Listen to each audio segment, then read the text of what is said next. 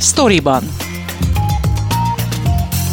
Ez a Szabad Európa podcastja, amelyben a honlapunkon megjelent cikkek hátteréről, kulisszatitkairól beszélgetek a szerzőkkel.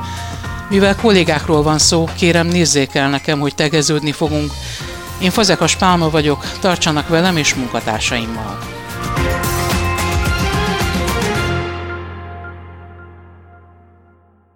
Anyanyelvükön tanulnak ukrán gyermekek Nagykovácsiban, az amerikai nemzetközi iskolában. A sztoriban vendége Barna Lipkovski Miklós kollégám, aki arról készített videóriportot, hogy zajlik ott az oktatás. A Szabad Európa az első pillanattól kezdve beszámolt az ukrajnai háború eseményeiről és a menekültekről, a legsebezhetőbbek, a legkiszolgáltatottabbak a gyermekek. Miklós, hogyan készültél fel a forgatásra, mire számítottál és mit tapasztaltál? Úgy készültem a forgatásra, hogy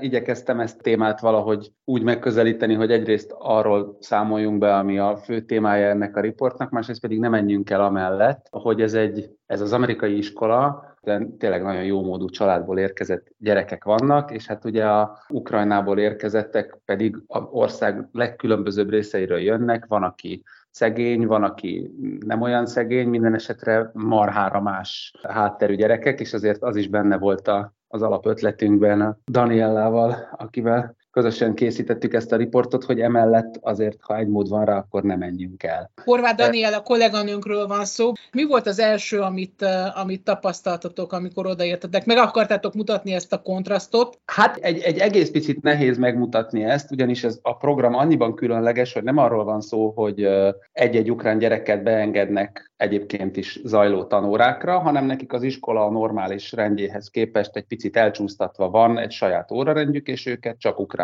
nyelven, ukrán tanárok oktatják, akik szintén a menekültek közül kerültek ki. Emiatt ugye pont azért, hogy a kapacitás és a tehát hogy ne legyen torlódás, hogy azért, hogy a gyerekek ugye sokan kimerültek, és azért az is fontos, hogy pihenni tudjanak, tehát egy kicsit később kezdődik számukra a tanítás, és egy picit el vannak csúsztatva az óráik a iskola egyéb diákjaihoz képest.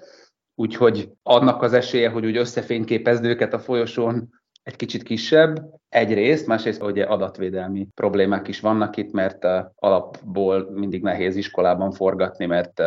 gyerekek szüleitől beleegyezés kell, de az ukrán gyerekek esetében ez megvolt, mert uh, eleve úgy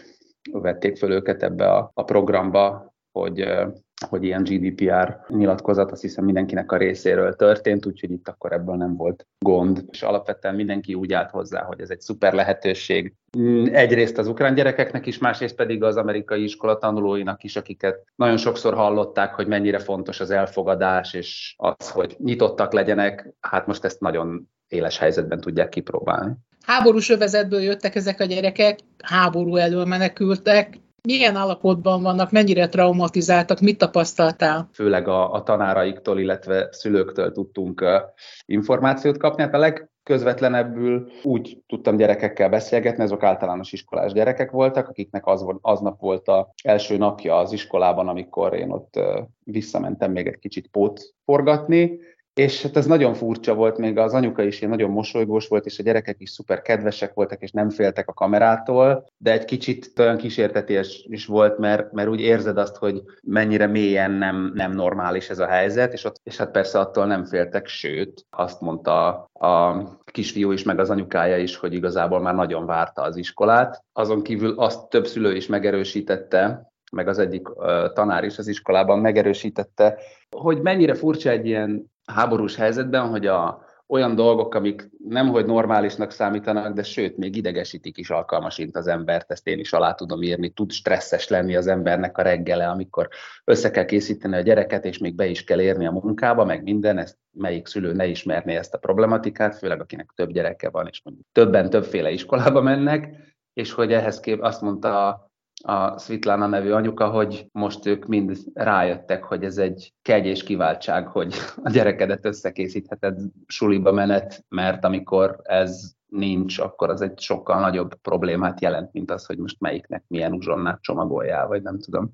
berakta a megfelelő könyvet a táskájába, és hogy erre már két hónap háború is elég volt mindenkinek, hogy rájöjjön, hogy nem jellemző az emberre, hogy a napi normális rutinját azt úgy értékelje, mint kiváltságot, pedig abban a pillanatban, hogy elveszik tőled, akkor rögtön rájössz, hogy már pedig nagyon is az. A gyerekek azért azt nagyon hamar észrevették, hogy ez egy, ez egy különleges hely, ahol ők vannak, és nekik ebben a szörnyű szerencsétlenségben nagyon nagy szerencséjük volt, hogy ide kerültek, mert ebben az iskolában, és fel is van mindenki készítve arra, hogy őket avval együtt is tudják, hogy úgy mondjam, kezelni, hogy valamennyire mindenki egy nagyon traumatikus háttérrel érkezett. Nyilván nagyon sokan vannak olyanok, akik mondjuk Nyugat-Ukrajnából jöttek, inkább elővigyázatosságból, és vannak olyanok is, akiknek már romhalmaz maradt csak az iskolája helyén. Több mint száz ukrán gyermek tanul itt most Nagykovácsiban, az amerikai nemzetközi iskolában. Bővíthető ez a program, ugye iskola az iskolában programról beszélünk.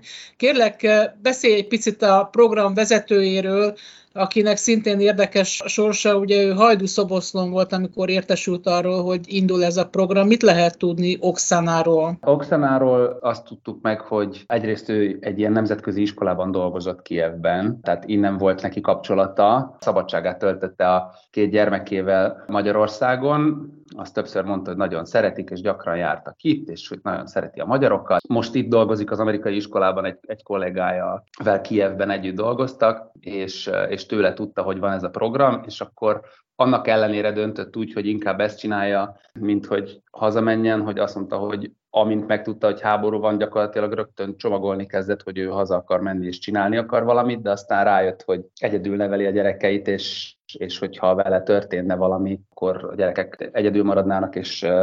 és akkor inkább más próbál segíteni, és akkor így kapóra jött ez a lehetőség, és szerencsére egy olyan intézmény fogadta be őket, ahol a szülői közösség és a tanári közösség is készen állt arra, hogy megteremtse annak a feltételeit, hogy létrejöhessen ez az iskola az iskolában program, avval együtt még ebben a szuper jó módú intézményben is problémát jelent az, hogy ezt hosszú távon fönn kell tartani, nyilván az egyéni adományokból nem lehet egy ilyet a végtelenségig csinálni, és egyelőre nincsen ennek támogatása. Nyilván Oksana ezzel nem kell, hogy foglalkozzon, szerencsére ő csak azzal foglalkozik, hogy akik érkeznek, azokat eligazítsa, és segítsen nekik abban, hogy be tudjanak illeszkedni, és ő koordinálja ezt a programot, és mostanra már sikerült ugye a menekültek között szaktanárokat találni az összes korosztálynak. A tudósításban elhangzik, hogy más civil szervezet, vagy a menekültekkel foglalkozó szervezet is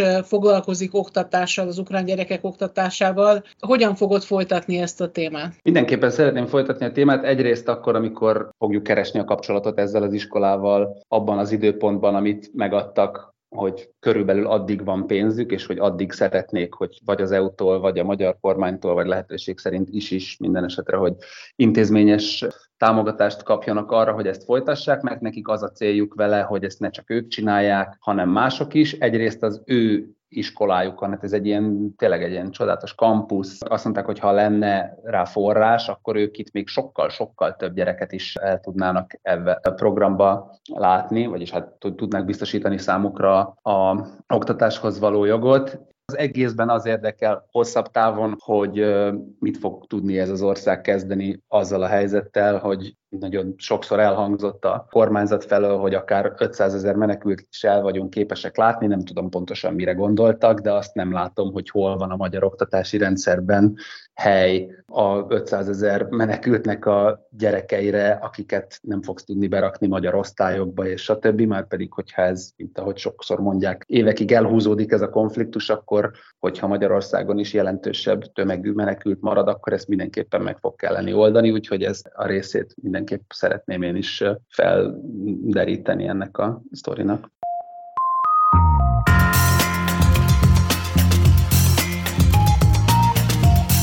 Ez volt a Storyban, a Szabad Európa podcastja, a honlapunkon megjelent cikkek hátteréről, kulisszatitkairól.